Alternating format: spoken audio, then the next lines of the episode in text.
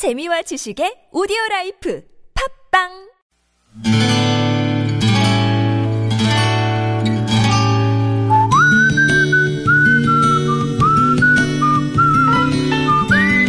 여러분 기억 속에서 여전히 반짝거리는 한 사람. 그 사람과의 추억을 떠올려보는 시간, 당신이라는 참 좋은 사람. 오늘은 서울시 영등포구 여의도동에 사시는 김혜숙 씨의 참 좋은 사람을 만나봅니다.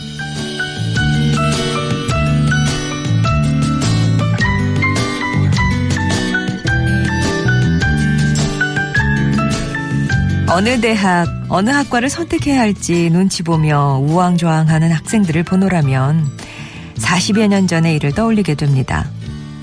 당시만 해도 선택의 폭이 좁은 데다 문과 여학생에게는 가정과가 늘 후보군에 들었죠.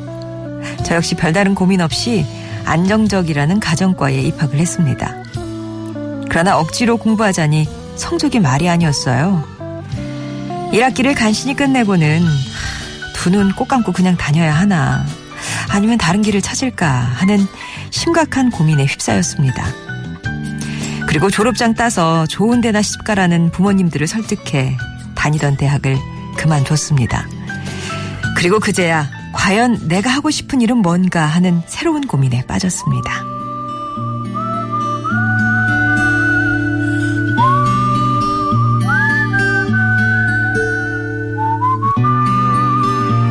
그렇게 학교를 그만두고 조급한 마음으로 집에만 있던 어느 날 한밤중에 제 방문을 두드리는 소리가 들렸죠. 언니였습니다. 언니의 손에는 맥주와 통닭 한 마리가 들려 있었습니다. 힘들지 하는 언니의 말에 눈물이 왈칵 쏟아졌어요. 그러자 언니는 제 등을 토닥이며 딴 거 다 생각하지 말고 네가 뭘 할 때 뭘 할 때 제일 기쁘고 행복했는지를 떠올려 봐 하더군요. 언니의 그 말에 문득 매일같이 학교 온실에 들러 고무나무가 자라는 모습을 살펴보면서 흠뻑 빠져들었던 중3 시절이 섬광처럼 떠올랐습니다.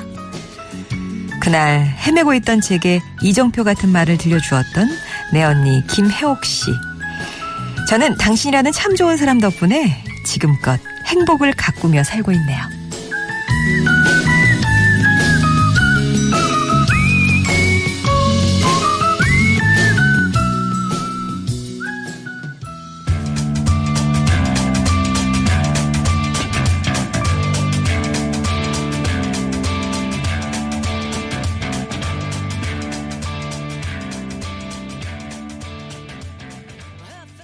들으신 노래는 KT 턴스턴의 Suddenly I See였습니다. 당신이라는 참 좋은 사람 오늘은 서울시 영등포구 여의도 동에 사시는 김혜숙 씨 사연이었어요. 40년 전 그때 언니 말 듣고 아 내가 뭘 할 때 행복했지? 중3 시절이 떠올랐던 거죠. 그래 바로 그거야 그런 생각이 드셨대요. 그래서 주저없이 그에 다시 입시를 치르고 원예과에 진학을 하셨답니다. 이후에 꽃을 키우면서 모든 살아있는 것들에 대해 겸허해지는 법을 배우며 살아오셨다는데요. 꽃과 더불어서 생활한 지 40여 년. 주위에서는 모두 김혜숙 씨를 부러워한다고 합니다.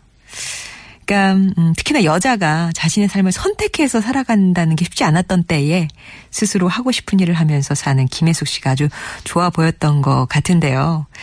지금도 김혜숙 씨는 어, 그동안 뭐 교단에도 서셨고 이런 경험들을 바탕으로 경기도 근교에 작은 농장 학교를 운영하고 계시답니다.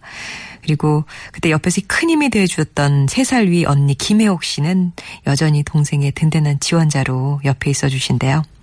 언니, 지난해 형부가 갑자기 돌아가셔서 언니가 힘들어할 때 나도 언니처럼 힘을 주고 싶었는데 잘 했는지 모르겠네. 언니가 내 옆에 있어서 얼마나 다행인지 몰라. 앞으로는 이 못난 동생이 언니에게 힘을 주는 그런 버팀목 같은 사람이 될게. 언니 고맙고 사랑해요. 라는 말씀 전해달라고 하셨어요. 김혜숙 씨께는 가족사진 촬영권 보내드리겠습니다. 성적이 좋은 사람들 3부는요, 이렇게 여러분 추억 속에 당신이라는 참 좋은 사람 사연 함께 합니다. 이렇게 읽고 있으니까 저도 저희 언니 생각나고 그러네요. 여러분 인생에 크고 작은 영향을 줬던 사람과의 소중한 추억들, 형제자매 간에도 어떤 그, 어떤 특별한 날이 있으실 거 아니에요? 기억 속에. 뭐 그런, 그런 모습이라든가. 어, 부모님과의 어떤 뭐 어떤 관계 아니면 뭐 주위에 친구들도 있고 선생님들도 계시고 또 직장 동료들도 있고 이웃 사촌들도 있고 많지 않습니까? 그 누군가와의 어, 기억나는 추억 전해주시면 됩니다. 50원의 1호 문자 메시지 우물정 0951번이나 무료 모바일 메신저 카카오톡 이용하셔서 보내주시면 되겠고요. 당신 참여만 이렇게 써서 보내주시면 저희가 연락을 드리도록 하죠.